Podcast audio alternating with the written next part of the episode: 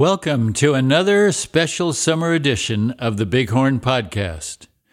We had one of the best seasons ever this past year, and a great part of our success are the people that work behind the scenes to ensure that Bighorn maintains the level of excellence that allows us to continue to enjoy this lifestyle. As we continue to provide the stories that make up our community, we thank Leeds and Son Fine Jewelers, who, along with being a member of our community for over 75 years, has continued to be supportive of our podcast and the desert community. Their commitment to excellence in product and customer service is unparalleled. Bighorn Properties, who continues to represent Bighorn in a way that no one else can. Their over 30 years of experience and knowledge of our community makes them the authority on what makes Bighorn the special place it is. The group of Lorna Ball, Jackie Burns, Tony Lennon, and Trevor Prince take pride in representing both buyers and sellers in a way that highlights the unique qualities that allows Bighorn to be the number one club in the country. Back Nine Greens, who brings to you works of art in your own backyard with the quality workmanship and service that sets the standard in their industry. Demand the best when you are looking for improving your golf game and your outdoor surroundings. That's Back Nine Greens. Corliss Estate Wine, who joined us this year, and their support and belief in our community is greatly appreciated. Their great wine that combines old world techniques with new world fruits is definitely worth experiencing at both the Pour House and the Steakhouse at Bighorn. You will be glad you did. My name is Marty Lockman, and today's guest epitomizes the long term dedication to our community and to our security. We sometimes take for granted the people that work long hours to allow us to have this wonderful lifestyle. And today we will talk to Carl Williams, Director of Security for the Bighorn Golf Club. Carl has been a member of our community for close to 20 years, and the job that he does with his staff is one of the most critical aspects that makes our lives better. Safety and security is something that we take seriously and Carl's leadership allows us to enjoy a peace of mind that is imperative for all of us. But let's let Carl tell his story, which started in Gardiner, Maine. Carl, thanks for being here and take us on your journey. Thanks for having me, sir. I was born and raised in a small New England city, population probably back then, probably 3,000. Grew up there and graduated high school I had an opportunity to go to college, but I got kind of caught up with a, the United States Marine Corps recruiter who got me to sign the, the dotted line. So I went into the Marine Corps, spent eight years there. I got married towards the end of my last enlistment to a gal that grew up out here. When I got out, I stayed here in the desert in Palm Springs. I worked for a family business. I did some private security some bodyguard stuff when I first got out. Then I worked for a company for a few years and I ended up here in in 2005. Well, actually, let me back that up. Prior to that, after I got out of the Marine Corps, I became a, a deputy sheriff with Riverside County Sheriff's Office. And I worked locally here in the Valley, worked in the contract cities. I worked in the city of Desert Hot Springs, the unincorporated areas, Palm Desert, Rancho Mirage. My career was cut short by a pretty bad injury, spinal injury. I had a major, couple of major surgeries. And then they, they put me out to pasture like an old horse. So, which I understand that, but they took good care of me. And after I retired in 2000 for a few years, that's when I, I worked. I worked some private security, but I worked for uh, my wife's in laws pool construction business for a little bit. And I ended up coming up here. I knew of Bighorn from my sheriff's department days. I can't honestly say that in all my 12 years with the sheriff's department, I don't think I ever got a call in here, ever. Close by down the hill, but I don't remember ever coming in here for a call. I came and drove through and checked the property out just as a courtesy. I never had a criminal call per se when I was working in Palm Desert down here. So I had heard of it. I had heard about the reputation. And back in those days when they when jobs were posted, they were in the local paper, the Desert Sun. We didn't have all these Indeed and in websites. So I saw an ad and I applied and I came to work here in April of 2005. And I've been here ever since. Started at the bottom as a patrol officer and worked my way up. And here I am at the top of the department, which I really never anticipated. Thought I'd get my feet wet, this type of security, see how it went. I fell in love with it.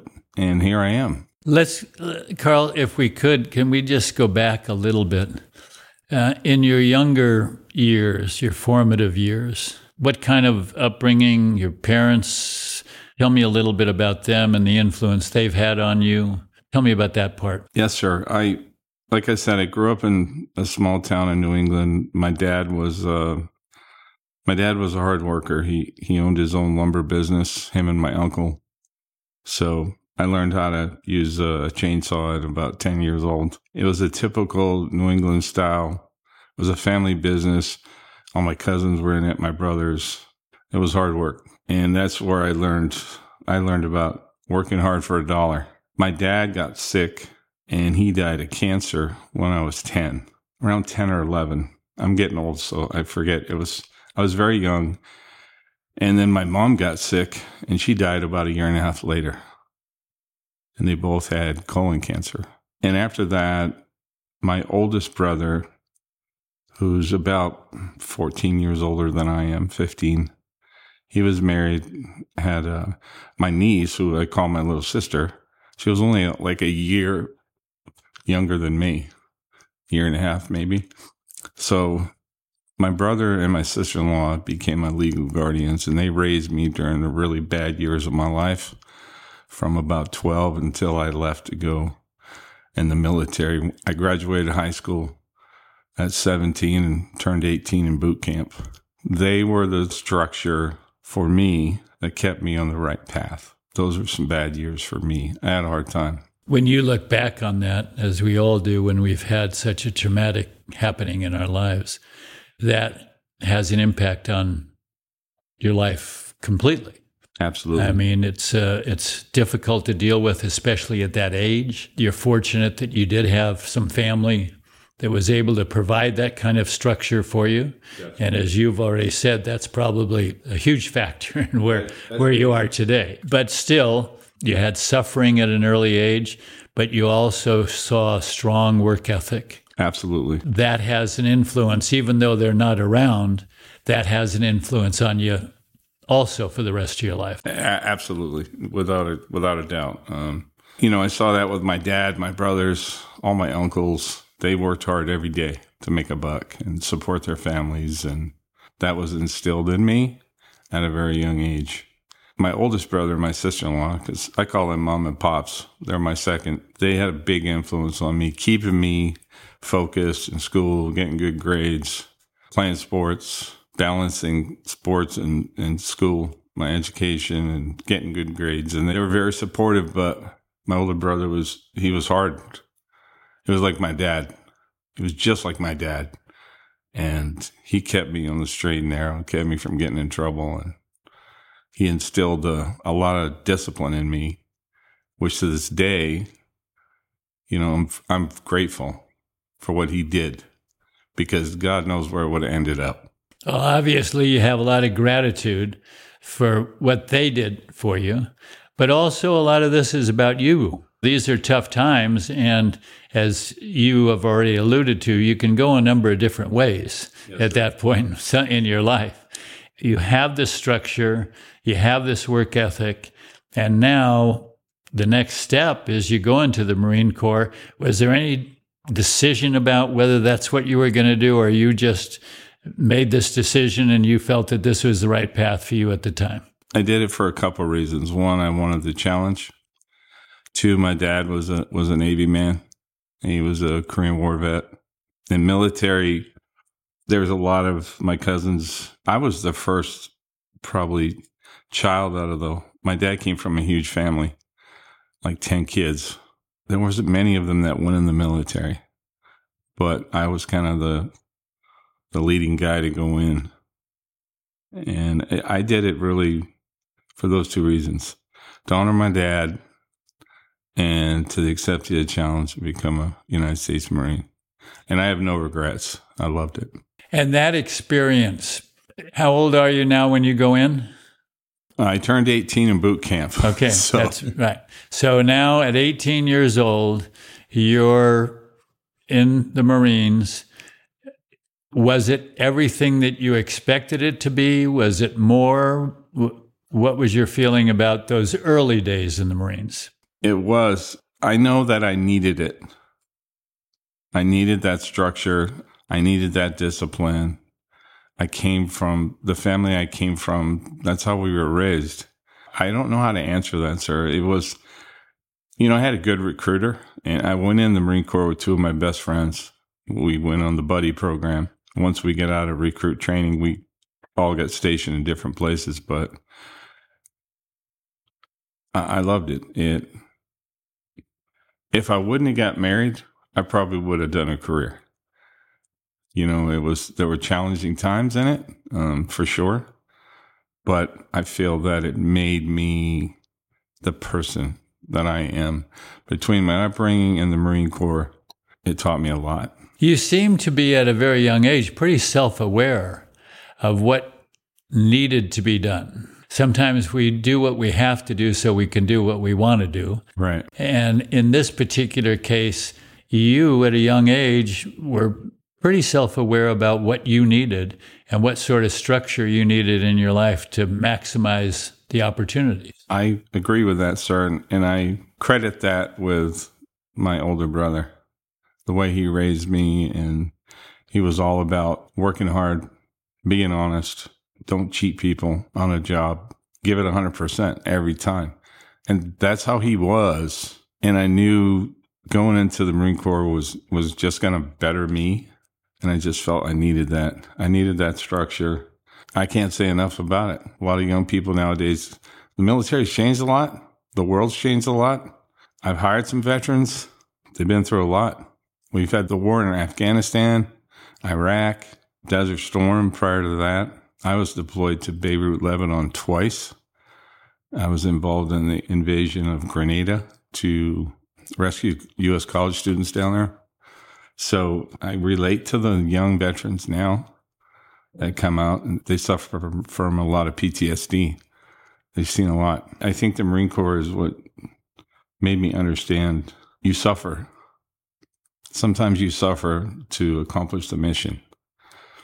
Personally, as a, as a team, it made me who I am. And, and I'm thankful for that. Well, you make sacrifices for the greater good. Uh, yes, you do. Now, you mentioned a little bit about your deployment.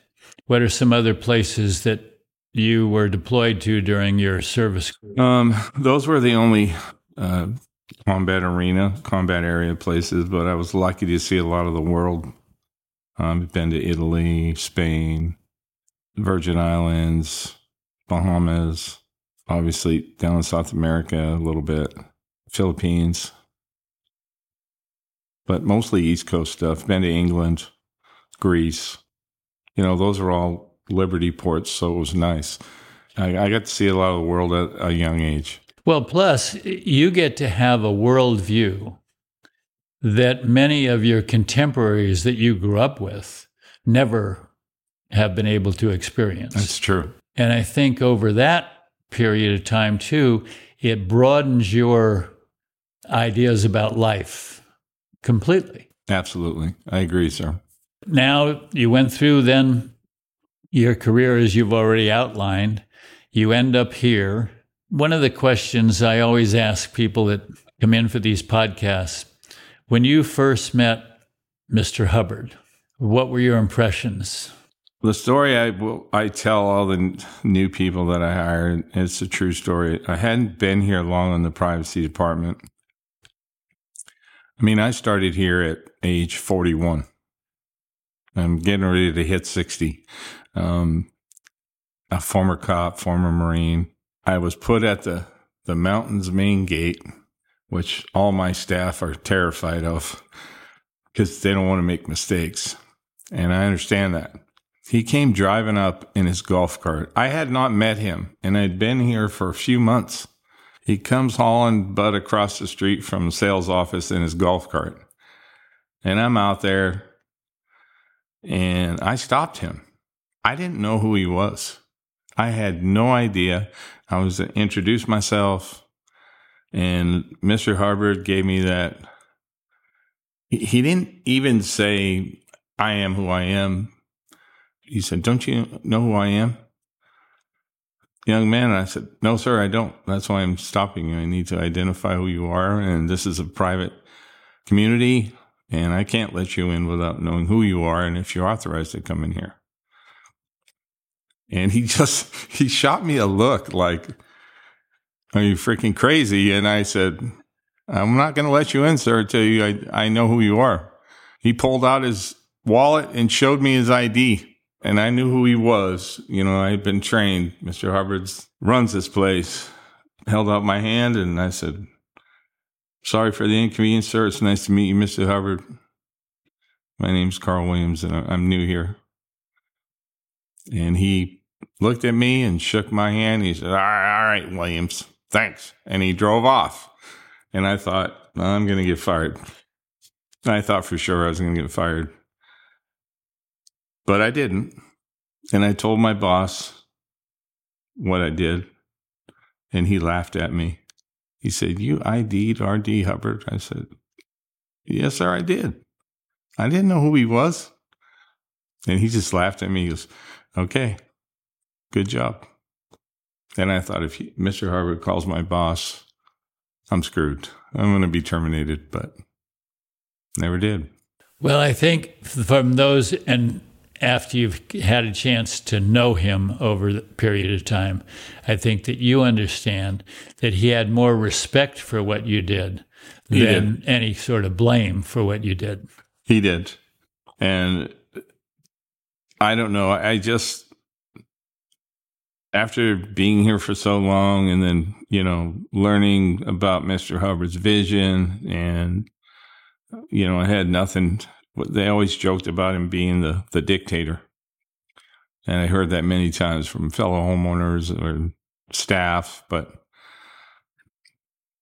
what he did here was, was amazing. Him and the investment group and all of you homeowners. And it, it just, there was a certain standard that was set and he did not budge from it, whether it was membership, homeowners, staff, his philosophy and his creation was is something else. Well, as you well know from both uh, from your experience in the military and here, these things don't happen by accident. There's a culture that is instilled in people, and it's important to have that, and it comes from strong leadership. Absolutely. Absolutely. As you move forward from this incident with with Mr. Hubbard, you're moving forward in your career here. Did you know right away that this was a place that maybe was going to be your home for the next close to 20 years? Absolutely. When I first got here, and when you're new to this place, especially in, in our field, in, in the privacy, the security field, the way I hire now and I interview was different than back in those days. I interviewed one time with the assistant director back in those days, and he was a mentor, great man. He's gone now, but when we hire now, I have very lengthy interviews, and I usually have a couple of the guys or gals from my leadership team, which I call my leadership, my supervisors. We do a big interview where we sit down like this and we tell the applicants there's no secrets. We tell them this is what is expected of you. This is the culture at this club. And in order for you to be successful on this team, you have to buy into the Bighorn philosophy. And what that means is you work hard, you sacrifice, you work a lot of overtime. You have to take, and we're here to take care of our homeowners and members. So if you aren't willing to do that, you won't be successful here. And I'm a firm believer in, you know, I don't sugarcoat it with my team. And then the people that have been with me, I've had, I've got some employees that have been here longer than me. And, you know, our average, our average tenure is five to seven, eight years. I've had a lot of young men that came here, worked with me for a few years, and they've moved on to law enforcement, uh, firefighters, but they stay in that public service realm. And that's why we try to teach them here. What are those qualities that you're looking for? Obviously, you mentioned the culture and being very transparent to them at the very start about what's expected, because I think that's always important for any leader. Because if people don't understand what's expected, it's very hard for them to meet up to those standards. Great. What other qualities do you look for in people? And is there any differences today in hiring people? Because we hear a lot about in every aspect of the workforce around the country. Are there differences today than there was when you first started? Absolutely. The short answer is yes. You know, I like to chalk it up to the generational thing and you and I may have been raised differently than the young Gen X's and and, and I'm not putting those generations down. It's just different. Everybody's times change, you know, kids grow up on the internet, and I've hired a lot of fine young people. The challenge for us, myself and my leadership team, is to find the right person, your ability to communicate. You have to communicate with our homeowners. Um, and I tell them, we're not a Gestapo style um, security team. We can be, but that's not our primary mission here. Our primary mission is obviously to protect and preserve this property for our homeowners, but it goes way beyond that. It's all about the customer service. And we try to weed that out in the interview process with these young people that and it's it's pretty easy to tell now. I've been doing this for many years where you can you know you got the right candidate, male or female. The ones that sit across from you and you have to pry words out of them they're not going to be successful here. You know, and you have to find that happy medium between a young person that you don't want them too cocky. You want them confident, but you also want them to realize their job is the customer service angle and to take care of our homeowners. And if that means a homeowner gets angry with you and chews your butt out, well, then you better be able to take it because your job is to make them happy and I think we've been pretty successful. We've had some turnover. Most of my turnover here for our team is they move on.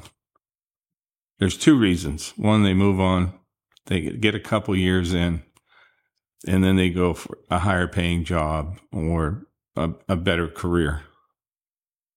And then the second reason we lose them is they don't fit.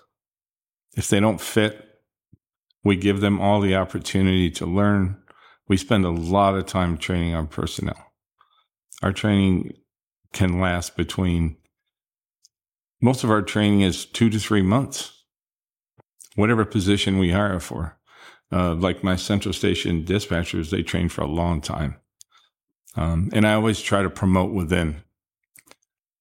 To me, I, I learned that a long time ago that builds morale in your team. We don't bring anybody in from the outside and put them in to a management or supervisory position. Everybody on my team has promoted, has gone like me from the bottom to their current position. They've worked through the system. They've proven themselves and their value to Bighorn. So that's that's what we do in privacy. And I think that it, this is unique. This this place is unique. Absolutely. So you need to, as you've already alluded to, you need to understand the culture, uh, we always talk about we're a family here at Bighorn. Yes, sir. And it's not just the members, it's the people that work here. We all have the same goals and aspirations and and and it is more of a family than other some other places, at least my experience from this side of it. But I think that they also just because you've done this someplace else doesn't mean that you understand how to do it here. Correct. I just came off a couple of weeks of working uh, overnights because we had the Coachella Music Fest, and we always staff heavy because we have a lot of guests, homeowners, kids come in, grandkids, and it's the Ubers that we have to control because they're nuts. They just don't know where they're going. My supervisory team and I are starting actually Monday. I got to hire some more people. It is, we're very picky.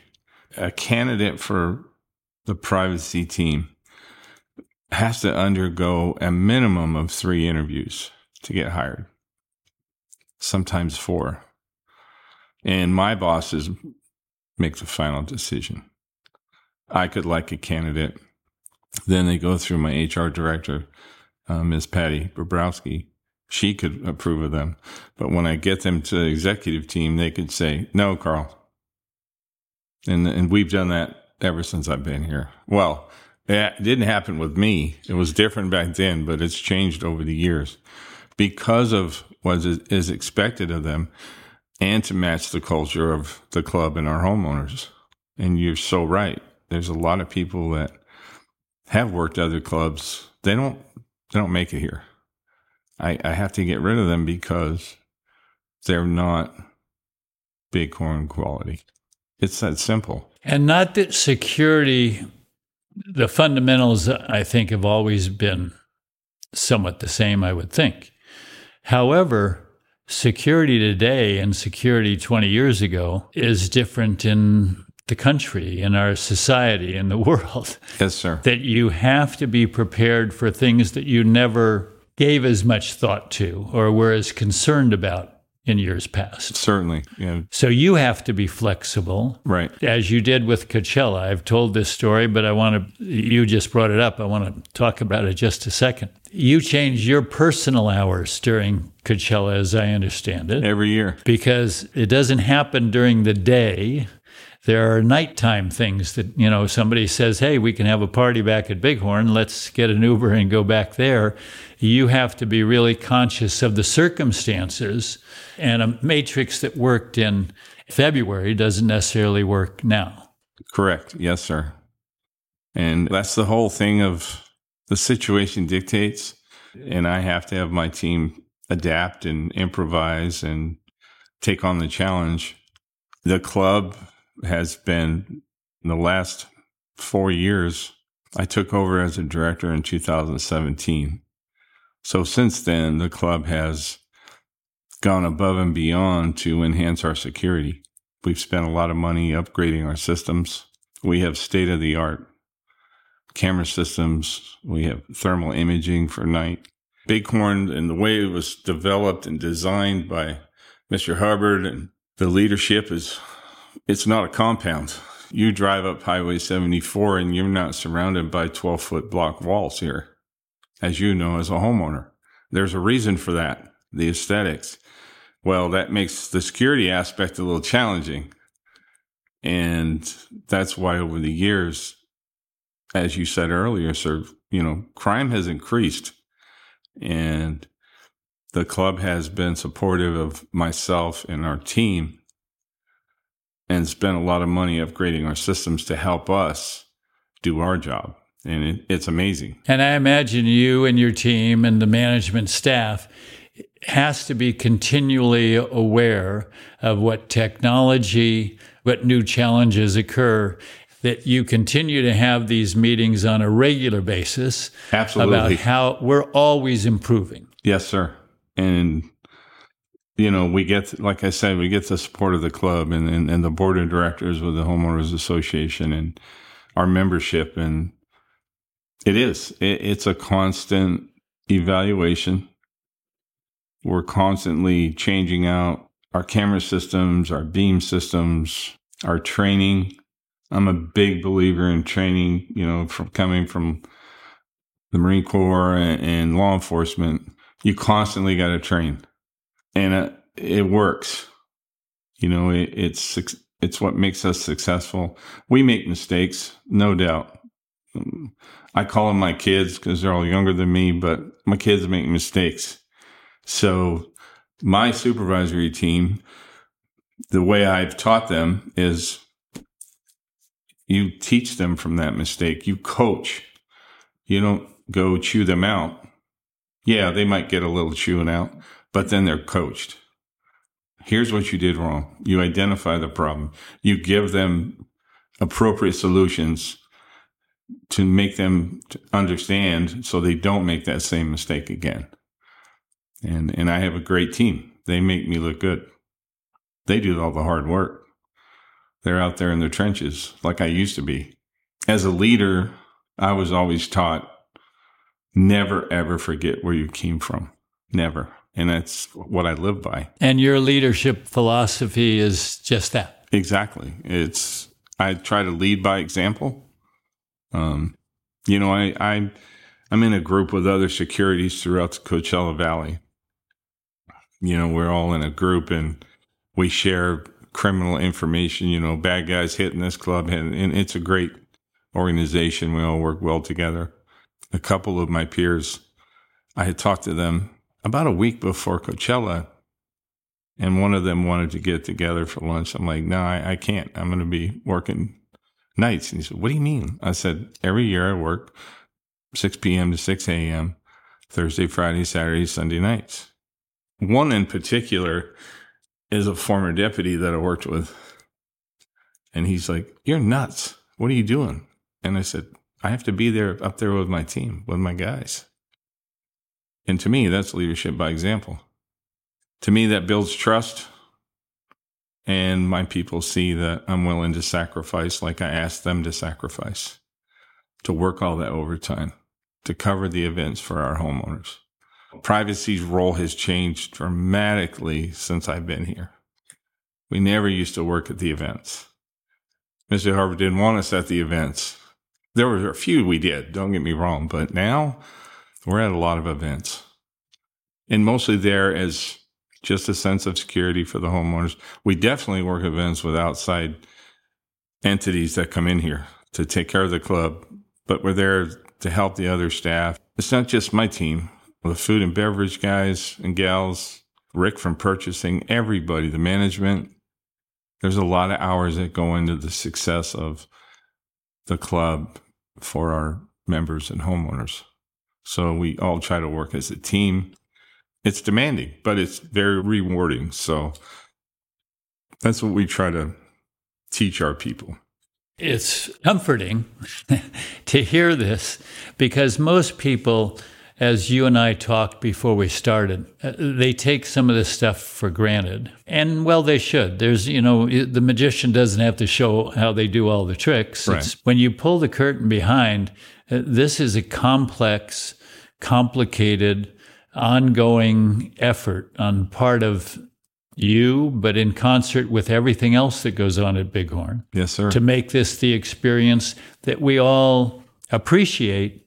And again, I don't think we necessarily take it for granted, but none of this happens by accident.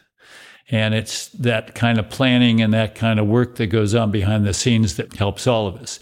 What you do is such a critical part of why we're here because security is extremely important. I agree, sir. And we try to do is is make sure that our homeowners feel safe here. This is your home. This is your house. We're part of it. We try to really teach our young people that how would you, if you were as successful and wealthy as our homeowners, how would you want to feel if you lived in here? Would you want to have to worry about somebody just driving in and we don't make sure who they are? It's a give and take, but it's all part of the, Bighorn way. My security team is totally different than other club security teams. We tell them that. You have to go in above and beyond the call of duty. I'll say a comment sometimes like, this is not Barney Fife security. I know you understand that Sometimes the young kids look at me like, who? And I say, Google it. I said, we're not traditional security. We've never been traditional security. And as time has evolved, our mission and our job task and our responsibilities have increased. And you have to be able to buy into that and work hard and be happy at it and make it successful. You will reap the rewards of higher pay, better benefits. You know, our, the club our general manager, Tony, our Mr. Cardinelli, Mr. Curtis, our executive staff, Mr. Berger, Mr. Bury, they go above and beyond to take care of our employees to make it successful. And I tell them those are the kind of, of things that you will get. You know, when the GM calls me and gives me a box of gift cards, hey bud, give these to your your team. They've never experienced that. Some of those young kids, I said, Here's a $50 gift card. Here's a $100 gift card. This is a thank you from the club. And they look at me like, what? It's for you. So I make sure that they know where it comes from. All the, the thank yous. And I said, look, they, everybody knows that you work hard. And the thing that I'm proudest about, not just as a privacy director, but you said it earlier, sir. The way the staff has to work together to make it successful, there's a lot of work that goes into that with all the different departments. And we all work together to make sure it's good for our homeowners. A question many of us aren't here during the summer months. Although my understanding is there's more and more people that are full time residents. How do things change for security during the summer, or do they? They don't. The summertime is when we allow our team to go on vacations, but we don't drop our staffing level whatsoever. Um, a lot of times, um, I'm getting five other employees from other departments that are normally seasonal employees, and they lay them off well they they want to come work for me. They want to keep their jobs keep their benefits. They we train them. They love it because it's beneficial to them. They can keep working. And it helps me because then I can send my people on vacation. It's a balancing act and it's as far as the security aspect it's 24/7 365 days a year. Nothing changes even on the holidays. We keep it at a certain level and then sometimes we amp it up. I get a lot of intelligence reports from other directors, security directors in the valley. We're all tied in tightly with my alma mater, Riverside County Sheriff. So, you know, when they get intel, I'll get phone calls. Hey, this is going on. We're looking at this. There could be a serial burglar in the in the city in the valley, and we all share information. So it it works really well. And, and, all these wonderful cameras that I have now on Highway 74 happen to capture a lot of traffic collisions. We had one yesterday, and I give footage to the sheriff's department as part of their. They love it. They're like, "Wow, we wish every club had these kind of cameras." I'm like, "Well, you know, we're above and beyond, so it it helps them in their investigations." We talked about your dad, mom, who you lost early, your brother. What are some other people that have had an influence on your life? I had a, a senior enlisted, uh, a sergeant major in the Marine Corps who, um, I got a lot of special operations training when I was in the Marine Corps. Um, I had a special job, and he he was definitely an influence on my life. Not just the training, not just the military, but life in general it was kind of like having another another dad, and he definitely was an influence. Again, my oldest brother was huge. My wife has been unbelievable. You know, we met before I got out, and we're getting ready to hit it 37 years. My wife has a medical background, nursing, and she has been through. I have had nine surgeries on my body since age 36 and she has put up with me and the pain and the rehab and you know, she's she's my soulmate, but she's also had to be my nurse Ratched, keep me in line, make sure that, you know, I'm doing the things I'm supposed to do.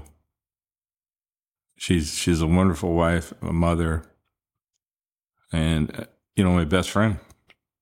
Absolutely. She hears all the stories about Bighorn every night. What happened today at work, babe? So I have to tell her. Um, she said, I feel like I should work up there. I'm like, no, no, we'll kill each other. but that is also uh, a partner is extremely important. Someone who understands, because as you've already mentioned, sometimes there's irregular hours, sometimes that you're on call virtually 24 7. I am. So it's, uh, and if somebody's not uh, on board, that's a that's a challenge, Absolutely. and and makes it more difficult for you to perform. Yeah, I, I couldn't agree with you more, sir. And, and she's been very good about that. You know, she went saw that a little bit in the military, but then definitely as a, in law enforcement, it's the same way. And here, you know, and as I climbed the ranks at Bighorn, obviously my responsibilities increased, and now I'm at top of the mountain in privacy. So it's even more, it's part of my job. And I have a good staff that takes care of things, but there's some things they can't that only I can handle. And that does mean a lot of sacrifice on her part. With all you have accomplished, both before and here, what does the future look like for you? I plan on sticking around here as long as I can. If I can't do the job, I will walk away. This is my last job. And I just hit my 18 year anniversary. So I'd like to stick around a few more years. I have developed, and it's an ongoing thing, but again, going back to my background, you always train the man or the woman below you to learn your job in case you go down, especially in combat. Um, and I've done that with my team, and I'm it's a continual process. So when I do walk away, somebody will be able to step in internally who knows Bighorn, and it'll be an easy transition, and it won't hurt our homeowners, our members. So, yeah, I just would like to finish up my career and retire and I don't know. I'm just I'm used to working. I've been working since I was young, young, and it's just I don't know if I'd be bored. But we're lucky to have you. Well, thank you, sir. I have one last question that I ask everybody. What advice would you give the 20 year old you today? I think I would say never give up on your dreams. Stay the course and be patient. Complete your mission in life, whatever it may be. And when you're young, I know when I was 20, yeah, I'd been in the military a couple years. I'd been overseas to bad places. It changed me, but it also helped me. And I just feel that patience is, is when you're young, you don't have patience. I didn't. I just wanted to go, go move up the steps wherever I was, whatever I was doing. That came from my work ethic that I was taught when I was young. But sometimes you got to just drop it down a gear, relax, stay the course, do what you need to do, but do the honorable thing, and you'll get to where you need to go. Just don't give up. Everybody has hard times in life, no matter who you are. We all have demons. At least this is my thought process. And you have to accept those demons, make friends with those demons, and drive on and finish out what you want to do in life. There's always distractions. Things happen. Like you said, tragedies happen and you have to build from that and keep pushing. That's what I would say. Carl, I very much appreciate you coming in today. Thank you, sir. Uh, this is because we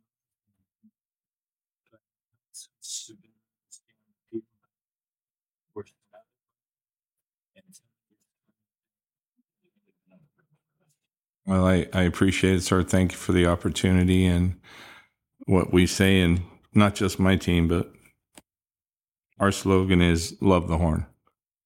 Even my HR director is doing that now. So, and I and I have to take credit for that. She stole that from me, but that's philosophy, and I'm thankful that I've had the opportunity here. I plan on riding it out as long as I can, as long as I'm I can do my job and do it successfully and keep my team happy, the homeowners happy. This is where I'll be. And here's to loving the horn. It is. Thank you very much, sir. Carl, thanks for being with us today. As you work so tirelessly behind the scenes, I know that doing this today is a little out of your comfort zone. But you have been great. And I know that our community appreciates the work that you do, and now we have been able to know more about the person that you are. And sharing your story has been enlightening and educational. We are lucky to have you at Bighorn. Thanks again to Leeds and Son Fine Jewelers, Bighorn Properties, Back Nine Greens, and Corliss Estate Wine for their support that makes these podcasts possible. We look forward to season six of the Bighorn podcast with interesting people and their extraordinary stories very soon. We appreciate your listening and your positive comments about our podcasts. Thank you.